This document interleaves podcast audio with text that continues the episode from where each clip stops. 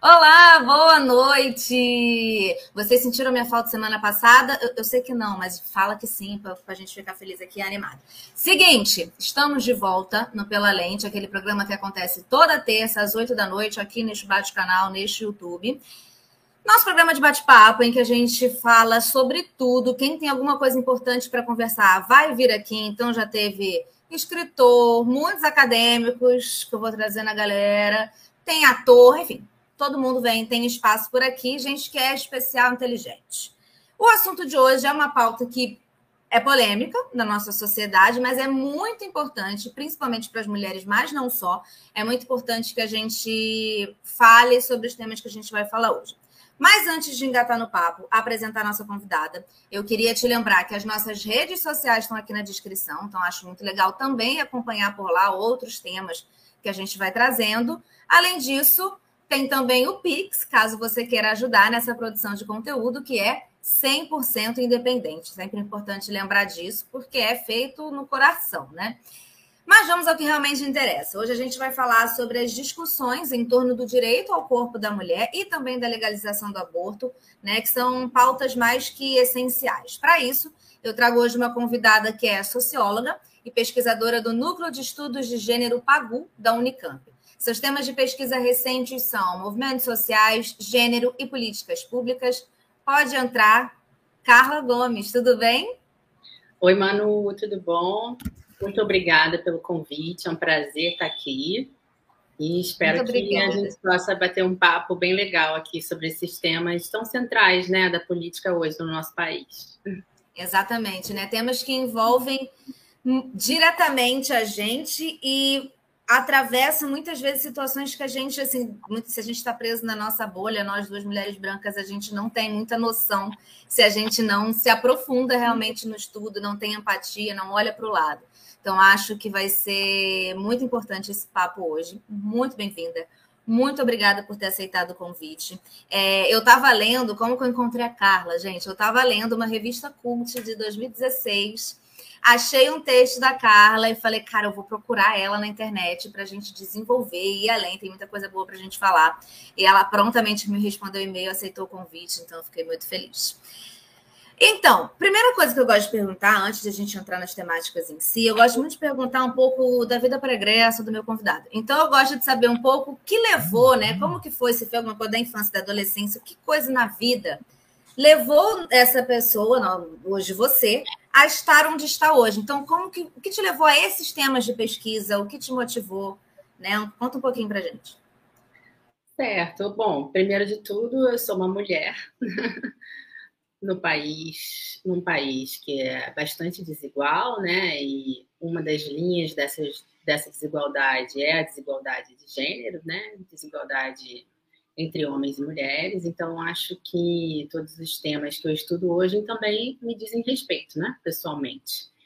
É, eu acho que esse foi um primeiro, primeiro motivo, né?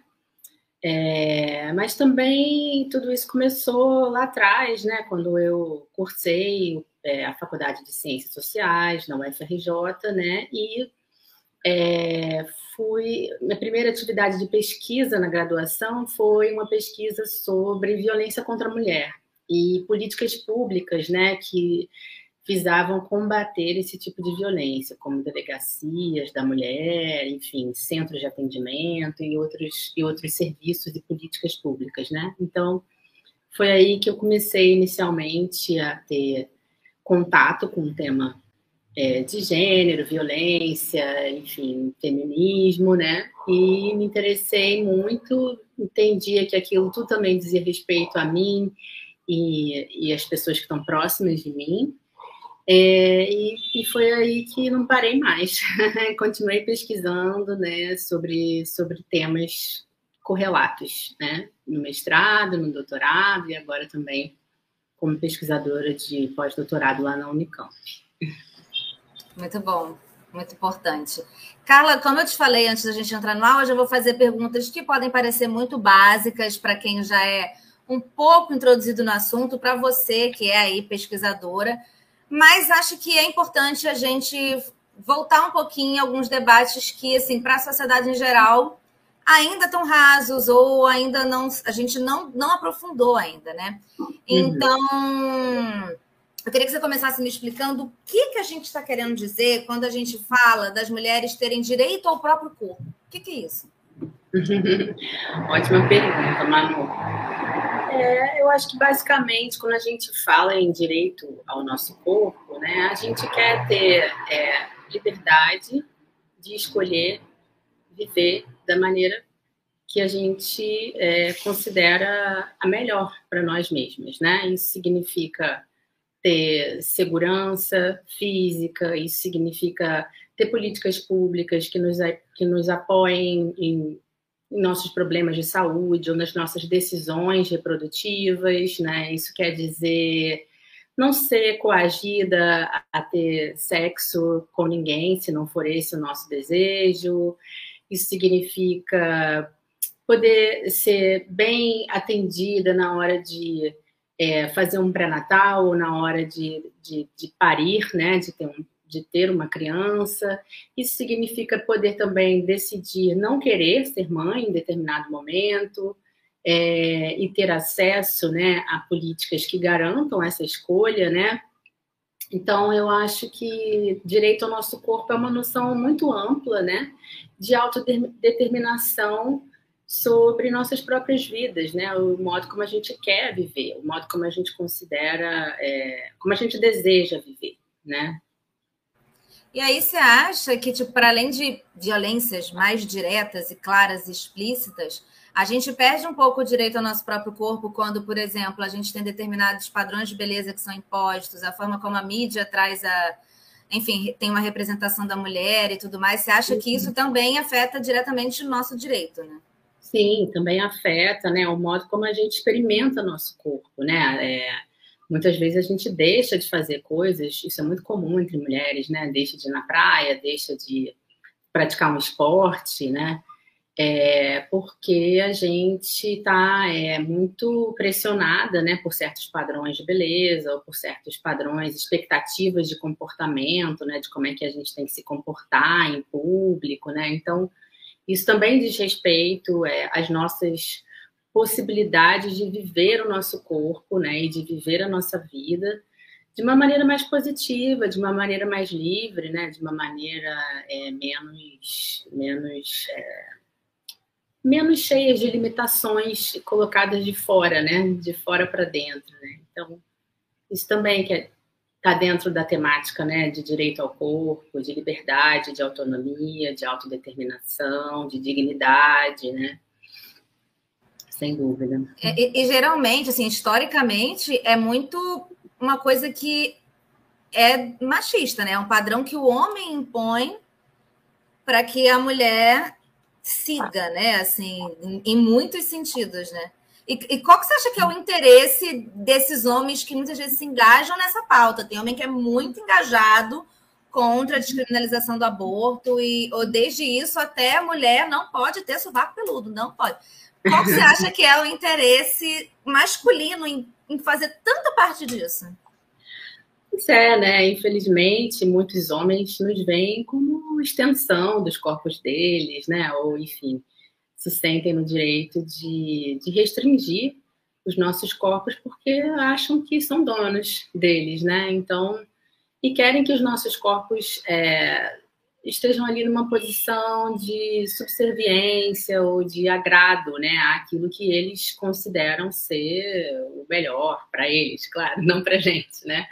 Então, é, acho que são padrões patriarcais, mas também é importante dizer que esses padrões a gente internaliza também, né? Nós mulheres internalizamos assim, né? A gente mesmo passa a fazer o controle dos nossos próprios corpos, né? De acordo com aquilo que a gente aprendeu que é o ideal para a gente fazer. E que muitas vezes não foi um homem que falou para gente, né? É uma coisa. O problema está muito mais embaixo. Não é um homem que vira para você e fala, olha, não pode, não pode. Às vezes é. foi, sei lá, nossa mãe que ensinou, porque ela nossa também mãe. já está Exatamente. Né? É isso, a gente está embebido né, é, nessa sociedade, a gente aprende essas coisas desde criança, todo mundo aprende, e, e assim, a gente aprende de uma forma que é a forma mais eficiente, né? Que é a forma de é, é, oferecer ou sanções ou recompensas, né? Sanções quando a gente quando a gente descumpre essas expectativas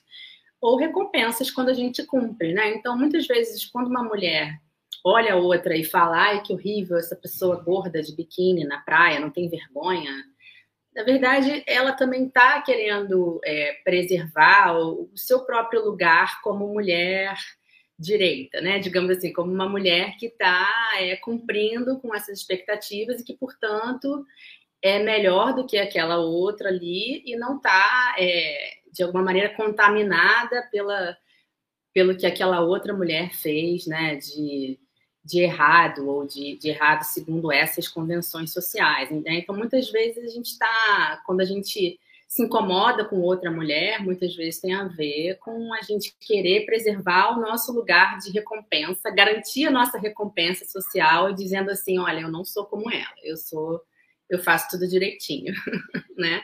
Então é muito difícil, né, de, de transformar esses padrões, porque eles estão muito internalizados, inclusive pelas pessoas que são é, prejudicadas por esses padrões, né? Como nós mesmas, né? Exato. E aí é muito libertador quando a gente se dá conta, né, de que essas coisas são vêm de fora e não são naturais e não são nossos desejos íntimos.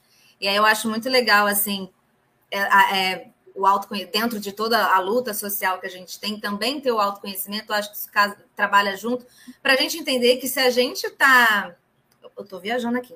Se a gente tá na praia xingando a moça que, meu Deus, como ela pode estar gorda de biquíni, isso diz muito mais sobre a gente do que sobre ela, porque a gente está incomodado porque ela está feliz. E por que, que a gente está incomodado porque ela está feliz?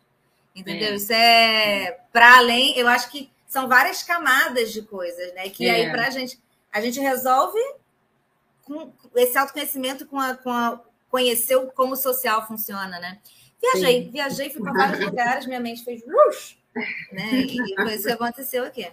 É, isso acontece muito nesse programa, inclusive. Quando quiser me interromper, me interrompe, pelo amor de Deus. Olha, eu também. Não é sobre também, mim. Eu também sou viajante, eu também sou viajante, então vamos juntos. Carla, o que, que a gente está. Que aí a gente está falando de direito ao corpo e tudo mais, e aí uma pauta, que aí quando você tá, já tem várias complicações falando de direito ao corpo. E aí, se a gente quer arrumar um negócio para arrumar aqui para o na hora de discutir, é a descriminalização do aborto. É.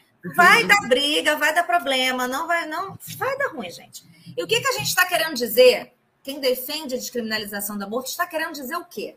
Vão todas agora sair engravidando adoidado e abortando por aí? Como é que vai ser isso?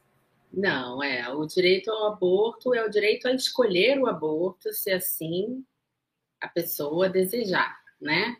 Então, não quer dizer que uma legislação favorável, né, uma legislação que permita o aborto, vai incentivar o aborto, né, que aí todo mundo vai começar a fazer aborto, então só porque a lei permite, né? E a experiência de países que legalizaram o aborto mostra que não é assim, né? Que os níveis de aborto antes e depois da legalização caíram, né, na verdade, porque geralmente é, a legalização do aborto vem junto com várias medidas também de, de acolhimento dessas mulheres quando elas desejam essa gestação, de educação sexual, de é, políticas de contracepção e, e principalmente né, uma legislação é, favorável, uma legislação né, que permite o aborto, que não criminaliza o aborto, ela, ela oferece uma, uma certa segurança e uma certa tranquilidade para essas mulheres e pessoas que engravidam, né? É, de pensar, de decidir se querem, com calma, né? Às vezes as pessoas também é, é, é tomam as decisões muito pressionadas pela criminalização, pelo estigma, né? Então, quando você tem uma legislação que acolhe essas mulheres, elas vão ter tempo e, e tranquilidade para poder decidir o que elas querem, sabendo que é, não serão criminalizadas ou julgadas ou estigmatizadas, né? Então, acho que essa tranquilidade de poder decidir é uma coisa que muitas vezes pode ser, pode gerar, inclusive, decisões por seguir adiante com a gestação, né? Tipo, a pessoa está ali meio desesperada, achando na dúvida, não sabe o que quer, né? E aí, às vezes, com a pressão do tempo e da criminalização e da clandestinidade, você acaba é, tomando uma decisão de abortar, quando se você tivesse tempo e segurança e sabendo que qualquer que seja a sua decisão, você vai ser apoiada por políticas públicas, então você vai ter mais calma para tomar a sua decisão, né? Então, não necessariamente as pessoas vão decidir é, é, pelo aborto, né? Assim, então, eu acho que a legislação ela garante isso, garante tempo, espaço, condições para que a gente possa decidir da melhor forma. Da melhor forma para gente, né? Porque é sempre é. a melhor forma para gente. Isso, exatamente. E é importante também lembrar que quando a gente está falando de descriminalização do aborto, e não é assim, ah, descriminalizado, gente, agora é abortar igual tirar um siso. Não, é todo um processo que inclui um trabalho psicológico, né? um apoio psicológico de, uhum. De entender aquele. Por isso que você fala de ter o tempo. Existe um, um acompanhamento para isso, né? No, no, no, que a gente entende que seria esse projeto de descriminalização. Isso, isso. É. O tempo é fundamental, oferecer tempo e condições para as pessoas decidirem. Né? Isso é, é isso é tratar né, as mulheres de maneira humanizada, tratar seus corpos de maneira humanizada, né? É, é deixar espaço, tempo, recursos apoio para que elas possam decidir sobre seus corpos, né? Sobre sua autonomia corporal, para que elas possam exercitar a sua autonomia sobre seus corpos, né? A gente precisa, a autonomia não é só um ato da vontade. É isso que é importante a gente pensar, né? Então, autonomia é tudo que eu quero e decido e vou fazer sozinha sem a ajuda de ninguém. Não, pra, a gente precisa criar condições sociais, coletivas, para que essa autonomia possa ser exercitada, né? É bem isso, né? Exatamente. E como é que é a lei no Brasil hoje? Aconteceram mudanças nos últimos. Eu posso estar confusa, assim, né? Eu sabia alguma coisa, mas acho que aconteceram algumas mudanças nos últimos tempos. Como é que é a lei relacionada ao aborto no Brasil hoje? Sim. Então, desde o Código Penal de 1940, o aborto é permitido em duas situações. Em casos de estupro, né, quando essa gestação é resultante de estupro, ou quando essa gestação coloca em risco a vida da gestante, né? E aí, mais recentemente, é, houve também uma decisão do Supremo Tribunal Federal que legalizou ou que permitiu, melhor, né, é, o aborto também em caso de fetos anencéfalos. Fetos anencéfalos são fetos que, que têm uma anomalia é, cerebral que é incompatível com a vida, né? Esse feto ou já nasce morto ou vai morrer é, logo depois do nascimento, poucas horas depois do nascimento, né? Então, aí por uma decisão do, do STF é que, é que houve né, esse entendimento jurídico de que esses casos não devem ser punidos, né? Que devem ser permitidos e facilitados pelos serviços de saúde. Então, é assim que está a legislação é, sobre o aborto atualmente, né? A legislação sobre o ato de abortar. Mas, além disso, é muito importante também a gente entender que existe uma, uma legislação é, muito rígida no Brasil que diz respeito aos medicamentos abortivos, né? Então, é, os medicamentos abortivos hoje no mundo são principalmente dois. O misoprostol, que é conhecido no Brasil pelo nome comercial de Citotec, mas ele tem outros nomes comerciais, né, outros laboratórios que, que os produzem, né, e, o, e a mifepristona, que é um, um, um, medicamento ainda mais recente né, do que o misoprostol. Esses dois medicamentos têm sua venda terminantemente proibida no Brasil e são é, puníveis, e a venda é, ou qualquer transação desses medicamentos no Brasil é punida é, com uma pena ainda maior, ainda mais alta do que a pena do ato de abortar. Né? Então, o Brasil tem hoje a legislação mais rígida, mais restritiva do mundo com relação a, a, a esses medicamentos. Sendo que é importante dizer também que esses medicamentos eles têm várias indicações obstétricas e, e outras, inclusive. Né? O próprio misoprostol ele foi descoberto porque ele era um medicamento contra a úlcera. Ele inicialmente era um medicamento contra a úlcera E as mulheres brasileiras foram as mulheres brasileiras que descobriram as suas é, é, capacidades abortivas também. E compravam esse remédio na farmácia ainda na década de 90, né? Aí a Anvisa, que é a responsável pela regulação dos medicamentos, proibiu terminantemente a venda desse medicamento. E só permite a produção, só tem um laboratório hoje no país que produz e produz para o SUS, porque esse medicamento tem diversas indicações obstétricas, não só para os casos de aborto legal, mas também em outros casos relativos a parto, indução de parto, enfim. Então, esse medicamento é, é ele, ele tem essas, essas funções, né? E, e mas, infelizmente, enfim, por, por, uma decisão política, né? É, ele é a sua venda é terminantemente proibida é, é, nas farmácias, né? Inclusive, se você tem direito a fazer um aborto legal, digamos, se a sua gestação é de feto anencéfalo, você não pode, por exemplo, ou de ou resultante de estupro, você não pode, por exemplo, comprar esse remédio na farmácia e fazer esse, esse processo abortivo em casa, porque esse remédio não está à venda, né? Então, isso está é, em flagrante contradição com a legislação, né, que não pune o aborto em casos de estupro e é, enfim, risco para gestante e anencefalia. Né? A anencefalia é um pouco mais complicado, porque geralmente o diagnóstico de anencefalia ele só aparece tarde na gestação. Então, de todo modo, é, seria mais complicado as mulheres fazerem isso em casa, né, sozinhas. Mas elas deveriam ter essa possibilidade também, desde que orientadas por profissionais, desde que, enfim, não houvesse risco para a sua saúde, né? mas isso é impossível, porque esse medicamento não pode ser vendido. E esses dois, né, no caso. Sim.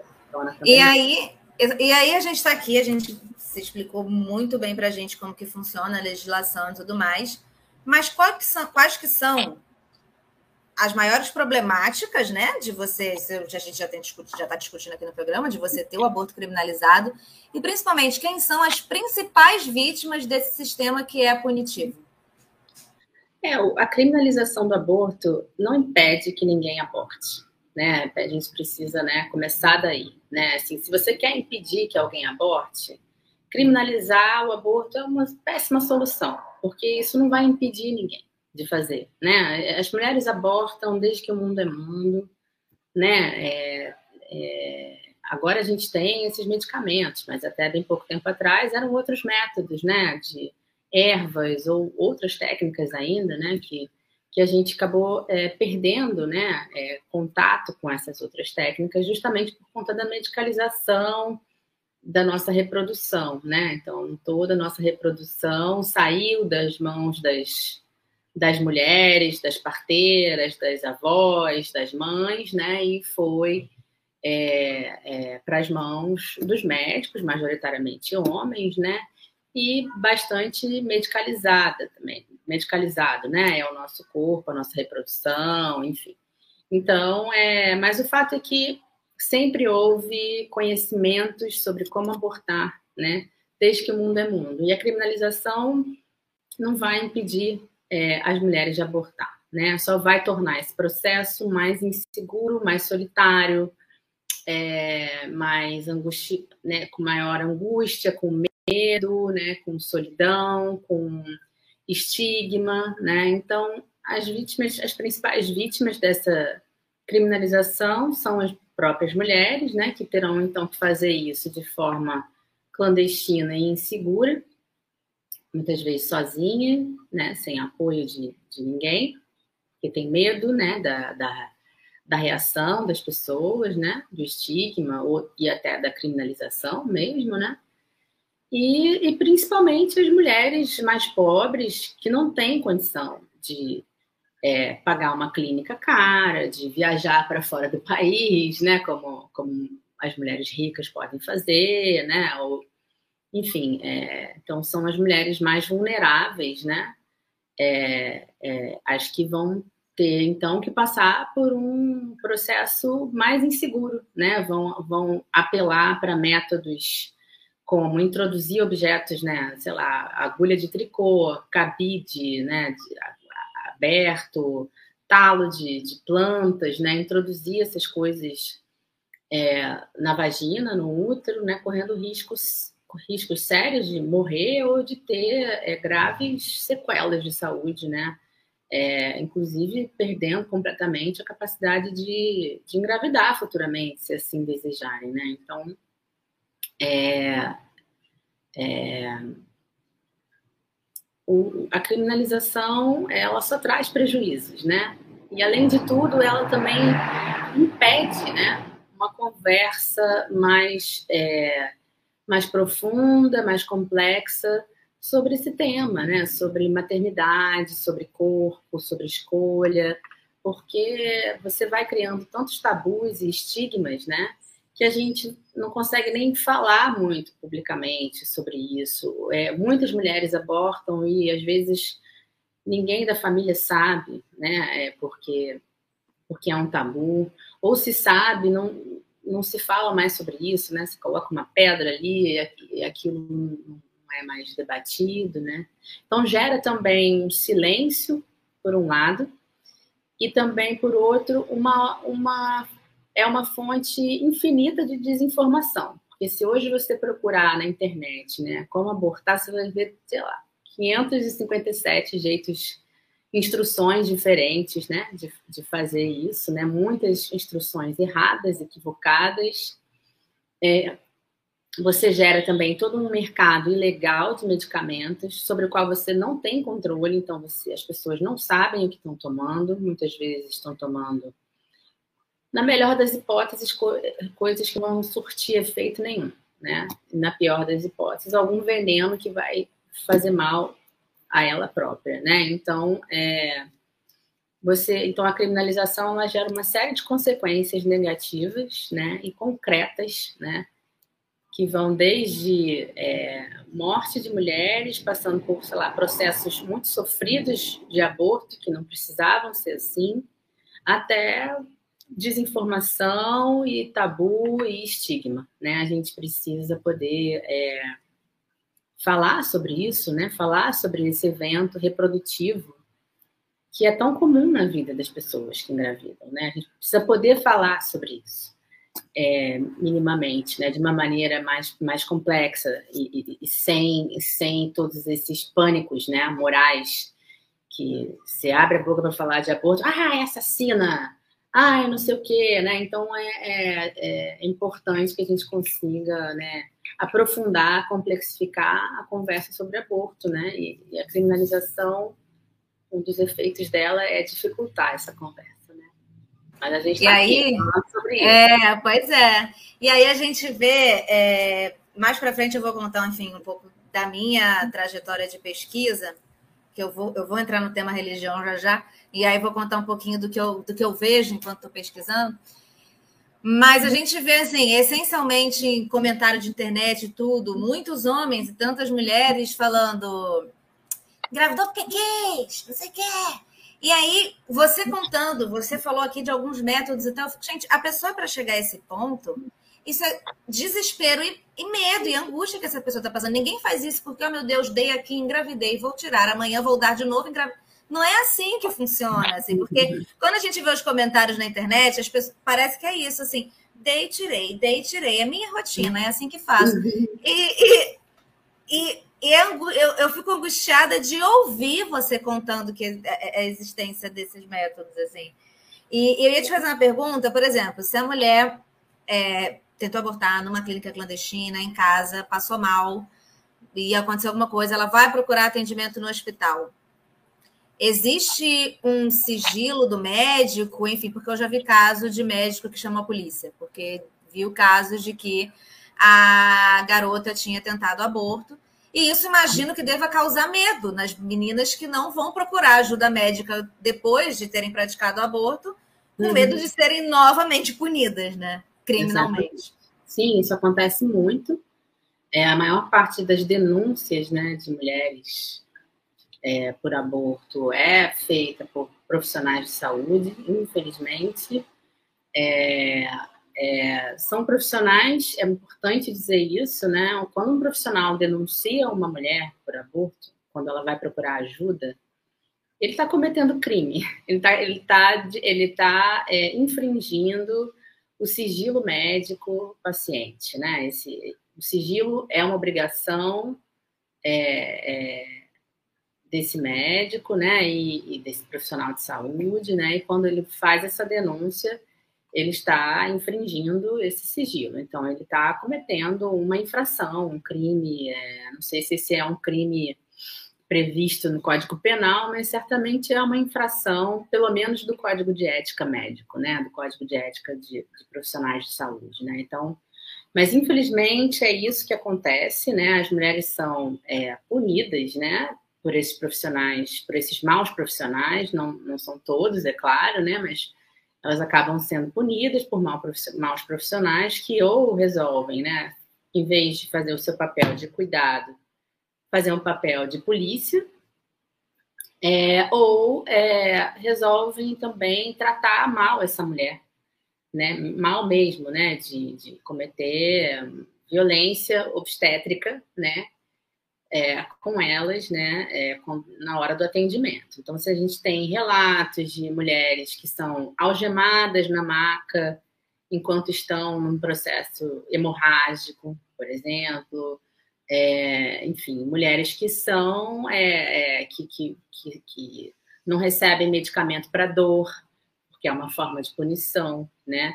E aí, mais ainda, acontece com mulheres negras, né, que já sofrem esse tipo de violência obstétrica é, em diversas ocasiões, quando estão no pré-natal, quando vão parir, né, e também quando estão procurando alguma ajuda por alguma consequência do aborto, né, por alguma complicação de aborto, né, que existe o imaginário de que as mulheres negras são fortes, né, que elas aguentam a dor, né, então pode maltratar a cabeça dessas pessoas, né, que ela aguenta, né, então é, existe esse, esse imaginário, não só imaginário, essas práticas punitivas mesmo, né, da mulher que vai procurar ajuda, infelizmente.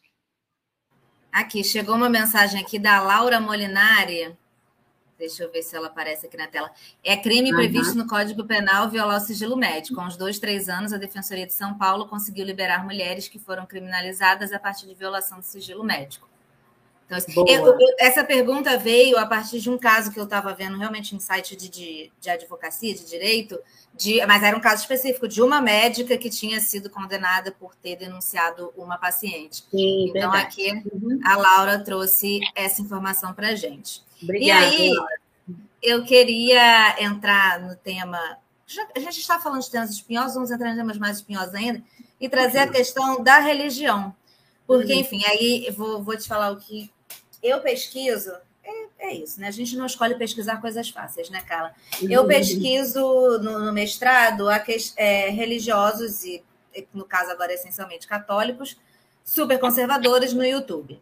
E aí eu já fiz, inclusive, um trabalho de final de disciplina é, que foi nessa época, eu lembrei disso por quê? Porque você falou da, do STF em 2012, com, é, legalizando né, o aborto de fetos anencéfalos. E aí, esse era um padre, mas enfim, não é só ele, tem outros que também são leigos e tal. Ele fez quase que um, um curso, várias lives e coisas enormes, vídeos enormes, explicando a problemática é, porque agora o STF estava legislando, pipipopopô, e tomando essa decisão. E todos os. E, e, aí ele foi falando de como a mulher acha que está no direito dela de abortar, mas na verdade isso vem de lá, da década dos 40, de 30, Fundação Ford, Fundação não sei o quê, todo mundo está fazendo sua cabeça para você achar que isso é um direito seu e que você quer, mas na verdade você não quer, fizeram sua cabeça. Então, assim, a religião entra nesse, nesse caso, e ele fazia questão de dizer o tempo inteiro que não tinha nada a ver com religião, era mostrando como que isso foi colocado na sua cabeça pelas fundações abortistas. Que eu, eu, eu acho esse nome muito interessante, abortistas, que parece que é assim, sua profissão, né? Parece que é sua profissão, essa, quando você fala assim. E aí ele. E aí tinha isso, mas também a gente tem a questão da religião em si, quando fala disso, né? Nesse, o padre tentou sair o máximo de qualquer dogma religioso e tudo mais, para falar o quanto o aborto era um problema, mas a gente tem a questão da religião em si, a questão de você não pode tirar a vida, a questão de, enfim, só Deus pode fazer isso e tudo mais. E aí, eu, eu obrigo a minha família a assistir meus programas, e alguns programas eles se engajam bastante. E aí, meu tio botou aqui um negócio. Sou estre... Renato, vulgo meu tio, botou sou espírita e acho extremamente insensível e anticristão o discurso que ouço sobre o aborto em caso de estupro, pois utiliza o argumento de que tem que manter a gravidez e entrega a adoção. É isso, né? A mulher, ele botou no outro comentário, é um receptáculo do feto, é gileade isso aqui. Você não pode. Você não é dona. Você guardou aqui, criou a criança, bom, entrega para adoção. Enfim, é. como que a uhum. religião interfere na, em todo esse discurso? Fala pra gente. interfere muito, muito, Manu, porque é, é, embora a gente viva num estado laico, né? As religiões diversas é, interferem muito em assuntos públicos, né? Em políticas públicas, em leis, né? Então, é, são... É, é eles têm muito é, poder né, econômico e, e político né, para intervir nos corpos e vidas de pessoas que não necessariamente são é, seguidores dessas religiões, né? Então, de alguma maneira, é, as religiões acabam pregando, mais do que pregando, né? Mas acabam controlando também os corpos de pessoas que não são filiadas àquela religião, né? E isso com a anuência dos governos, Estado, né? Enfim, é, é, que é, é, permitem, né? E fazem acordos, né? Com, com atores religiosos é, muito poderosos, né? É, mas é importante dizer também que, mesmo é, na religião católica, por exemplo, o aborto não foi sempre considerado é, um crime, um pecado, né? Um, um, problema, um problema cristão, né? Assim, não há na Bíblia é, nenhuma nenhuma passagem que diz que é pecado, que é que é proibido, né? Então é, esse foi um entendimento muito mais recente, assim, né? A partir do século XIX é que a igreja começou a, a elaborar, construir, né? Esse entendimento de que o aborto seria é, anticristão, ou pecado, enfim, né? Então é interessante também é, a gente entender como que as, as noções, é, inclusive religiosas, elas, elas são historicamente construídas, elas nem sempre foram assim, né? A religião também está sempre se transformando e criando novos entendimentos, novas interpretações. A religião é uma coisa é, bastante está é, tá sempre em movimento, né?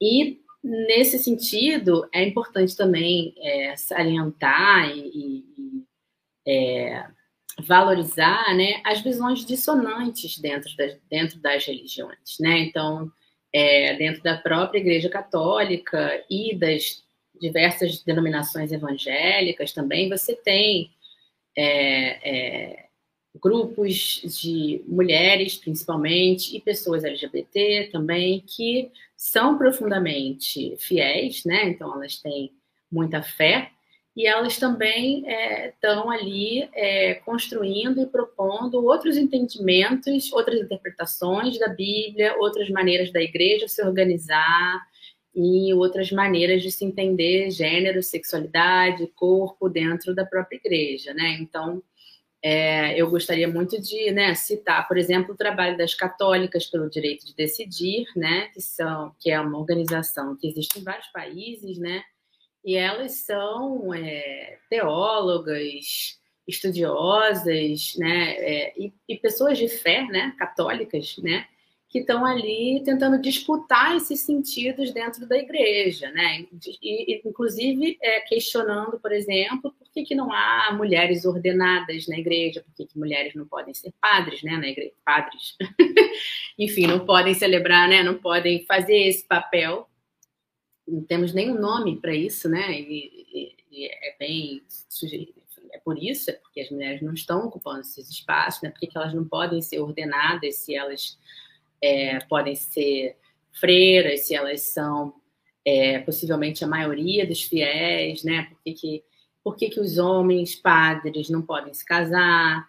Por que, que, a sexualidade tem que ser esse tabu né, tão grande, né? E elas também é, questionam e, e, e a própria é, proibição cristã ao aborto, né? Aí com argumentos teológicos, assim, que eu não saberia re reproduzir aqui, né? Mas elas fazem uma interpretação bíblica alternativa como um contraponto, né, a interpretação patriarcal da Bíblia e ao modo de organização patriarcal da Igreja Católica hoje, né? Que é, exclui, estigmatiza e, enfim, condena, né, a uma, a uma existência de pecado, né? Tantas pessoas, né? Tantas pessoas, mulheres, pessoas LGBT, tantas outras, né? É. E, e, as católicas pelo direito de decidir, não, a vida delas não é fácil, tá? Assim, não. tem pouco tempo, tem um tempo elas, inclusive as que saiu decisão tem pouco tempo, elas foram processadas pelo Instituto Dom Bosco porque não podiam usar o nome católicas porque elas não são católicas. E eu acho que perderam. E aí agora está no, no, recurso, assim, realmente. Perderam, não pode usar o nome católicas porque não são católicas. O Instituto Dom Bosco e a Justiça decidiram que elas não são católicas. E é isso, entendeu? É, é. É, a vida não é fácil, tá? Para quem tá. Ainda mais não. acho que hoje, é, o Brasil 2021, Brasil desde 2018, Brasil um pouco diante, as coisas dificultam mais ainda, porque aí está muito institucionalizado mesmo, né? Como no caso terrível daquela menina de 13 anos que, enfim, teve que ir para outro estado, ela era abusada sexualmente por um familiar, teve que ir para outro estado para conseguir interromper a gravidez. E aí, depois descobriu-se aí, não sei como ficou isso no final, mas que foi Dona Damares que vazou uhum. umas informações de onde ela estava e foi a galera lá fazer uma oração e tentar proibir que ela interrompesse a gravidez. Então, você tem gente do governo institucionalizada e quando um presidente que é um ministro terrivelmente evangélico, isso tudo está tá dado. E eles vão, inter, vão interferindo, assim. Mas é. poderá mudar, gente. Vem aí. Eu, eu, tenho fé que ano que vem será um novo ano. Mas esse não é o tema. É... Mas é isso, assim, a, a vida dessas pessoas que estão tentando é, é, lutar por um direito. No caso dessa menina, ela 100% dentro da lei, ela não estava fazendo. Além de tudo, era uma criança. Ela tinha e... 10 anos, ela não tinha nem 13, ela tinha Era 10, 10 exato. Uhum ela era uma criança e mesmo assim a vida é dificultada, assim, né? Então, essa problemática da, de, de envolver a religião, disso ser um tabu, da gente não ter o diálogo, né? São, é muita complicação é. junto.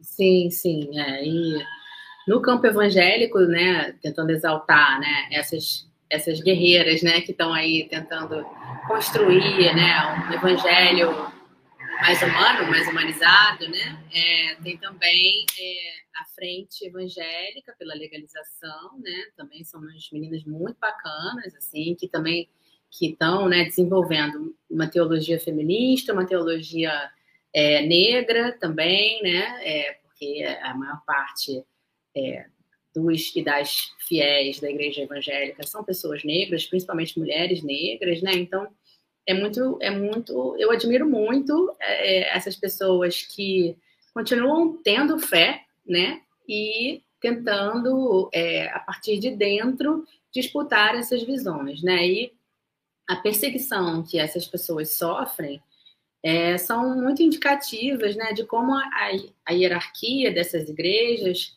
é, é muito avessa né, a visões plurais da própria religião, né, do próprio cristianismo. Né? Então, é, é, uma, é uma hierarquia, é um, é um comando que está ali para acabar, ou para acabar com visões alternativas, né, com outras visões, né, é, enfim, né, que não permite assim uma pluralidade, né, dentro da própria igreja de, de, de visões, de, de, modos de, de pensar e viver o cristianismo. Né? É, é um trabalho hercúleo, é um trabalho de formiguinha, mas é um trabalho que eu admiro muito. Carla, dentro desse tema aí que a gente tá, né, nesse nosso programa de hoje, de direito ao nosso corpo, de descriminalização do aborto, antes do programa você falou que tinha separado algumas coisas para apresentar. Você ainda quer apresentar ou não? Que as minhas perguntas encerraram por aqui. É. Se você quiser É que você pediu para eu para eu trazer algumas é. dicas, é. né? Algumas sugestões. ah, coisa, sim, tá. Coisa, então vamos, né? vamos para elas, então. Vamos tá para bom. as nossas dicas. É, belezura, belezura. Eu não sei nem se vai dar Pode... muito tempo de, de, desenvolver, mas enfim, a notícia da semana, né, que você pediu. Isso, vamos primeiro para as notícias, então. Vamos lá, deixa eu é, botar aqui para compartilhar. Eu, eu te autorizo aqui, vamos lá. Então, para quem, enquanto ela está botando, para quem não se recorda, toda semana a gente tem aqui um, dois quadros e um deles é de a principal notícia aí que marcou tanto a mim quanto o nosso convidado, depois dela eu vou falar a minha, então vamos uhum. lá.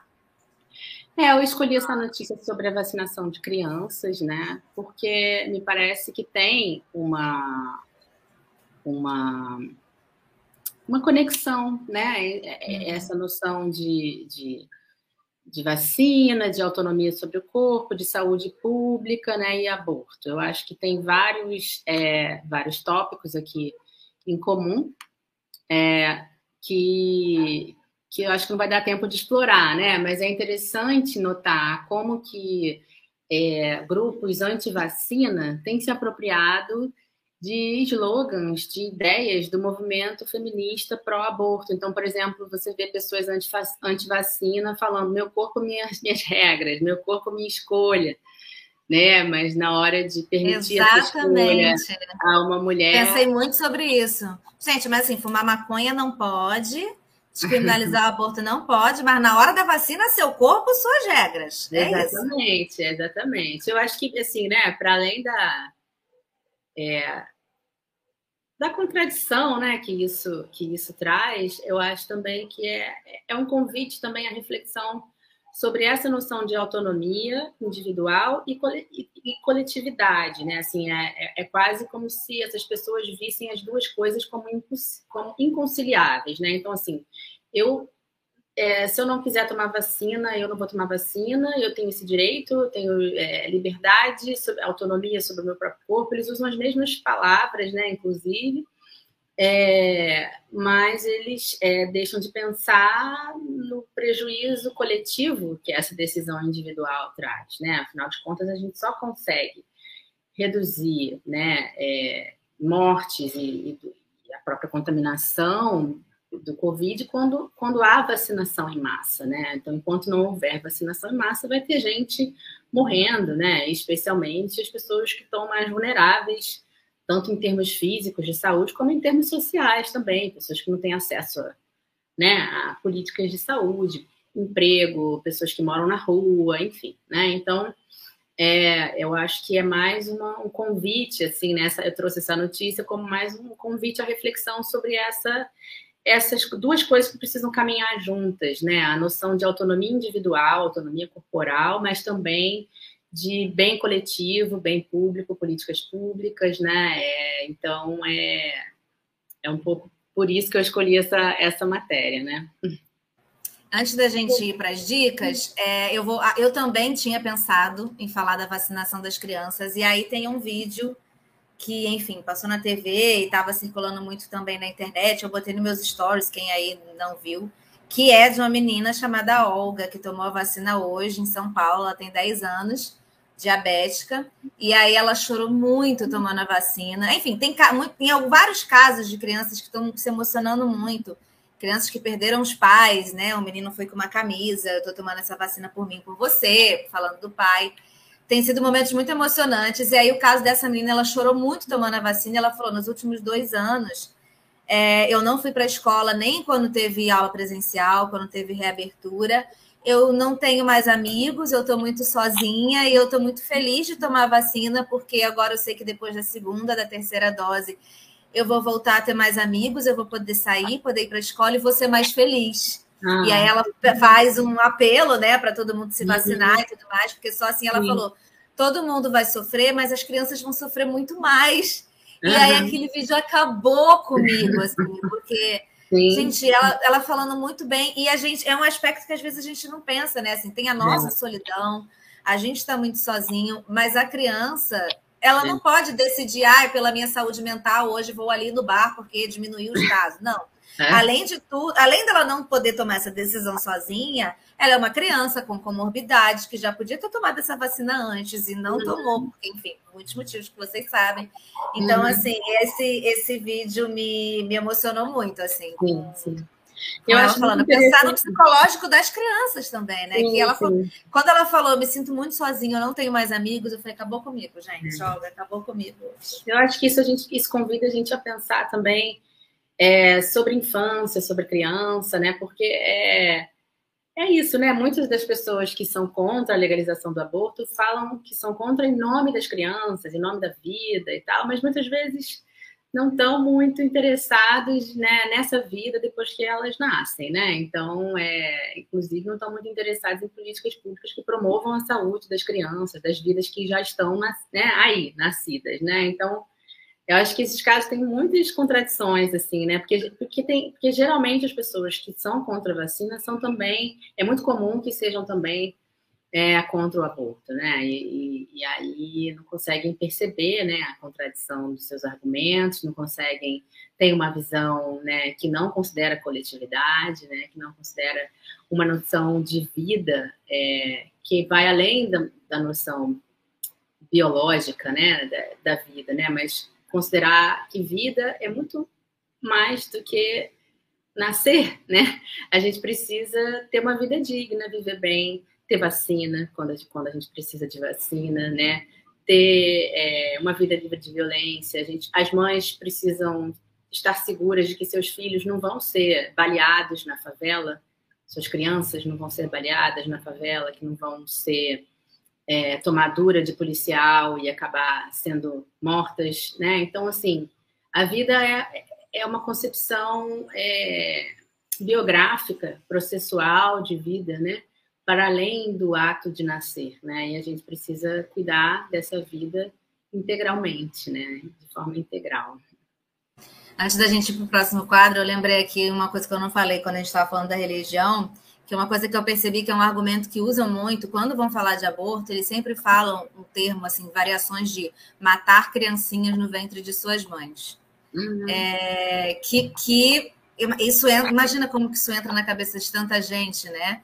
É, é, essa frase ela diz muito assim de, de muita coisa, porque é. te transforma num grande assassino, né? Matar Exatamente. criancinhas é. inocentes no ventre de suas é. mães transforma num grande assassino e deixa as coisas muito difíceis às vezes, né? Mais difíceis para a é. gente debater e tudo mais, né? Uma outra ideia também aqui, só para arrematar, né? Que é muito comum sobre as mulheres que abortam, é a ideia de que ah, são irresponsáveis, né? Você falou um pouco disso. Ai, deu, engravidou e agora não quer, agora quer ser irresponsável, não quer. Abriu as pernas, né? E aí agora você é uma.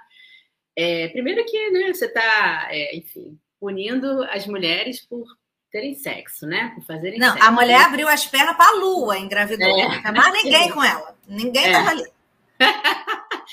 Mas além disso, né, quando a gente pensa, quando uma mulher decide interromper uma gestação, ela, tá, ela não tá. Esse não é um ato de irresponsabilidade, pelo contrário, isso é um ato de cuidado e de responsabilidade que ela está tendo de, é, com a sua própria vida e com a vida da sua família, que muitas vezes ela já tem uma família, já tem filhos, tem outras pessoas para cuidar, né? Então esse é um ato de cuidado e de responsabilidade, né? Ela está sempre pensando nela mesma, mas também na sua família, no seu entorno, né? Quando ela tá, quando ela toma é, esse tipo de decisão, né? Então é, é, é muito maldoso, né? Dizer que esse é um ato de irresponsabilidade ou ficar também, né, é, culpando ou estigmatizando a mulher porque ela teve sexo e engravidou. Isso faz parte da vida, gente, né? É, nenhum método contraceptivo é infalível, nós não somos infalíveis, nem nós, nem os homens, né? É, tem toda uma questão de negociar métodos contraceptivos com os homens, que também é difícil, né? Muitos homens se recusam a usar camisinha ou então nem se preocupam com essa questão porque acham que toda é, a reprodução só diz respeito às mulheres, né, que vão né, transar com a lua, como você disse, ou que vão receber, sei lá, um espírito divino como Virgem Maria. O Boto, né? Tem o famoso Boto. O Boto. então, muitas vezes, eles não se, eles não se responsabilizam, né? É, é, nem um pouco, né? Pela, pela, pela vida reprodutiva deles e das mulheres. Né? Enfim, tem vários fatores que fazem com que seja muito comum que as, pessoas, que as mulheres engravidem. Assim, elas não têm que ser... É, culpabilizadas ou estigmatizadas por isso, né? E, e enfim, é, é, o interessante é a gente pensar que é, essa gravidez, seja como quer que tenha acontecido, não é a responsabilidade só dela, e que quando ela toma uma decisão reprodutiva, ela também está pensando em ela está fazendo um ato de cuidado. Eu acho que é isso que é importante a gente entender também.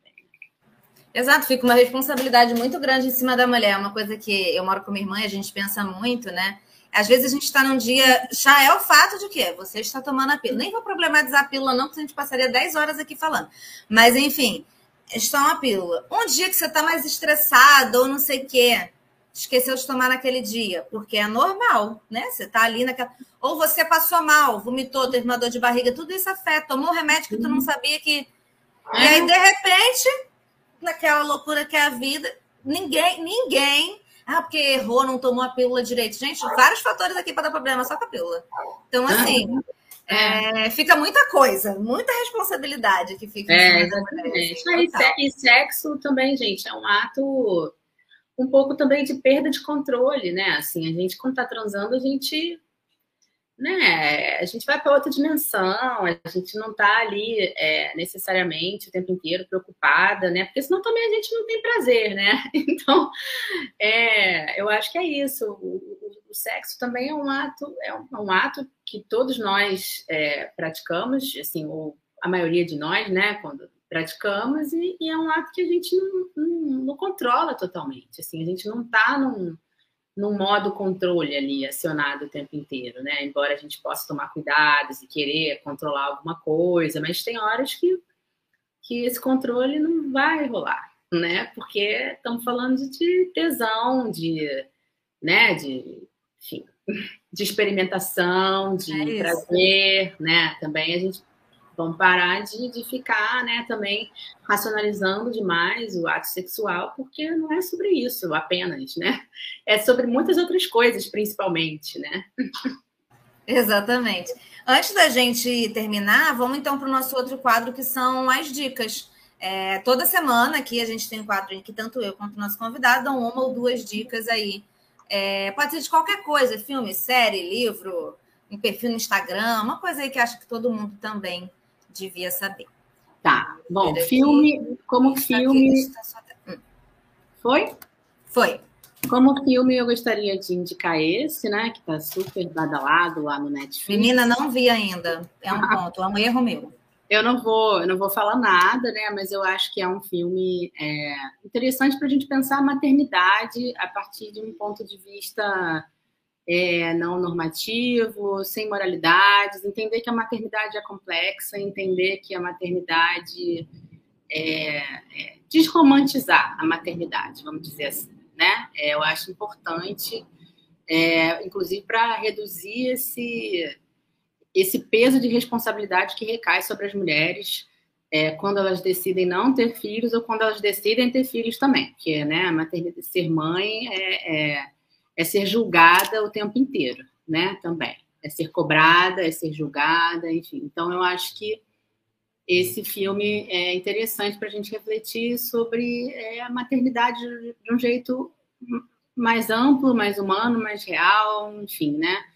É, sem esses, essas moralidades todas, né? Que, que recaem sobre a maternidade. O, a outro, o outro filme que eu gostaria de indicar é esse, O Aborto dos Outros, da Carla Galo, ele é de 2008 ou de 2007, ele está disponível no YouTube, e ele traz é, relatos é, reais né, de mulheres que vivenciaram um aborto. Né? Então, eu acho que uma das maneiras que a gente tem de discutir mais profundamente o aborto, né, sem essas moralidades, sem esse, esse preto no branco, né, essa, esse raciocínio é, é, muito raso, né, e muito cheio de pânicos, enfim, é, eu acho que uma das maneiras que a gente tem de fazer isso é entender as histórias das mulheres que abortam, né? E humanizá-las, entender é, por que, que aquilo fez sentido para ela, né? E lembrar que tem uma mulher do seu lado,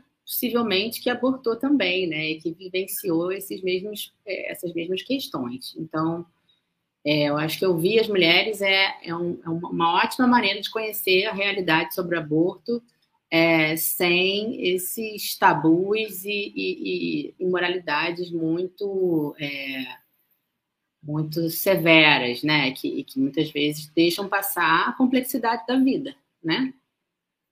Eu queria indicar também o site da Anis, é, Instituto de Bioética, que para quem quer saber mais sobre aborto de um ponto de vista feminista, antropológico, sociológico e também do direito, esse site é uma boa. Eles têm documentários, vários livros, reportagens, notícias, pesquisas. É um site que eu gosto bastante. Eu acho que tem recursos bons aqui.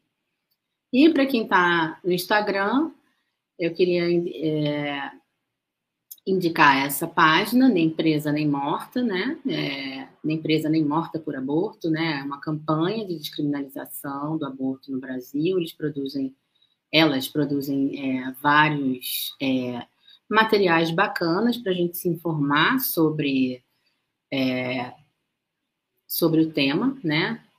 É, trazendo vários vários pontos de vista, várias situações, é, legislação no, no Brasil e em outros lugares, né? Enfim, então é, é muito legal, é muito bacana essa campanha. Elas estão fazendo um trabalho de tentar justamente trazer informações cuidadas e mais é, é sobre o aborto, né? Trazer complexidade ao tema, trazer, é, enfim, né?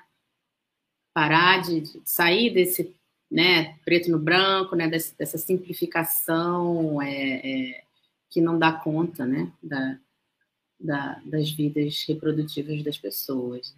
E por último, também quero indicar esse, essa página no Instagram, Aborto Fora do Armário, que também é, traz informações é, corretas, né? Ela tenta é, é sobre o aborto seguro com medicamentos no Brasil, né? São informações confiáveis, informações verificáveis, comprovadas é, por evidência, por legislação. Então, é, tem muita, muita desinformação na internet, né? No Instagram e no Facebook também, muitas páginas que é, é trazem informações equivocadas que colocam as pessoas em risco então, é importante a gente indicar é, páginas que têm um trabalho cuidado, né, de, de oferecer informação correta, né, segura.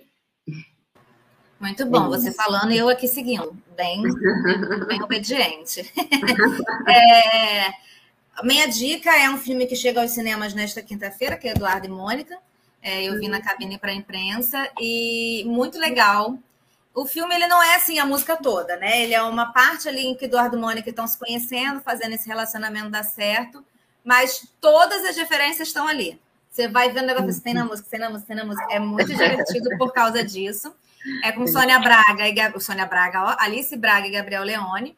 O Gabriel uhum. Leone faz um o adolescente, né? Afinal de contas, Eduardo tem 16 anos, quando começa a história.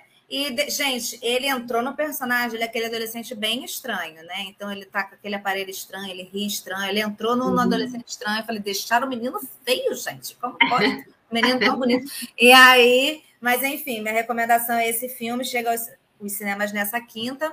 E eu adorei, assim, exatamente por, porque é isso. Assim, assim como eu falei, não sei quem assistiu o programa quando eu falei de Turma da Mônica, o último filme que você vai pegando as referências, tem Leu Gibi sabe todos os personagens. Chega um negócio, o personagem nem fala, você já sabe quem é. A mesma coisa o filme do Eduardo e Mônica. Assim, você vai vendo todas as referências à música. Então, muito legal. Essa é a minha dica. Eu só tenho uma dica, tá mesmo? É isso. É, depois de várias dicas de Carla, estou um pouco constrangida. Antes da gente ir embora, Carla, é, a minha irmã fez uma pergunta durante a nossa conversa. Ela veio brigar comigo que eu não fiz a pergunta dela. Então, eu vou botar aqui é, se existe alguma estatística de quantas mulheres estariam presas por crime de aborto no Brasil hoje. Cara, existem estudos recentes, é, mas eu não saberei é, dizer, não tenho esse número na minha cabeça, mas tem. E tem estudos é, é organizados, por exemplo, pela Defensoria Pública de São Paulo, fez um estudo re relativamente recente né, sobre as mulheres que são presas, em que condições, sobre todo o processo de criminalização delas. Então, eu indico procurar o, o estudo da Defensoria é, Pública de São Paulo, né, do núcleo uhum. é, de mulheres da, da, Defensoria Pública de São Paulo. É o, é o, mais recente, é o mais recente que eu conheço, né? Talvez tenha até outros mais recentes ainda, mas eu uhum. não saberia indicar nesse momento. Não, e aí eu acho que com. Eu quero voltar aqui com um comentário da, da Laura, porque eu acho que ele é muito importante para a gente saber correr atrás dos nossos direitos quando for necessário e tudo mais, né? Então eu acho que que esse comentário da Laura é importantíssimo, assim, que quem está assistindo e não sabia e passar para todo mundo uhum. é, de que é crime o médico violar o sigilo médico nessa, nessa situação. Então, não nessa situação, né? Em qualquer situação, mas estamos falando dessa. Então é uhum. é isso. Cara, Carla, muito obrigada, assim, foi uma super aula, assim, para quem estava aqui online e para quem vai assistir essa gravação em algum momento, que não sei dizer quando, estará também no formato podcast, então... Legal. É, eu acho que a ideia é essa, é levar para frente essa aula aí que você deu para gente. Foi, foi muito importante, muito chocante em muitos pontos, principalmente para quem não está super engajado né, nessa pesquisa e vendo essas notícias todo dia tem coisa que choca a gente, né? Mesmo a gente sabendo, uhum. mais a gente vê, nunca deixa de chocar, né? E é importante é. que nunca deixe de chocar. É. Significa que a gente está vivo e correndo atrás.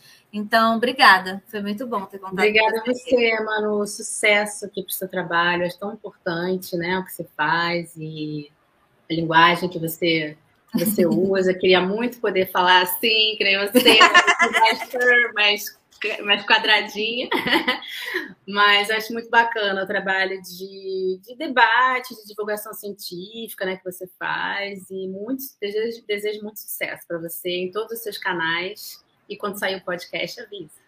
Tá bom, pode deixar. E obrigada. Agora, Carla, eu vou encerrar a transmissão e como demora um segundo, se você quiser assim, travar num sorriso, eu sempre travo num sorriso assim, tá? Para gente terminar. Então,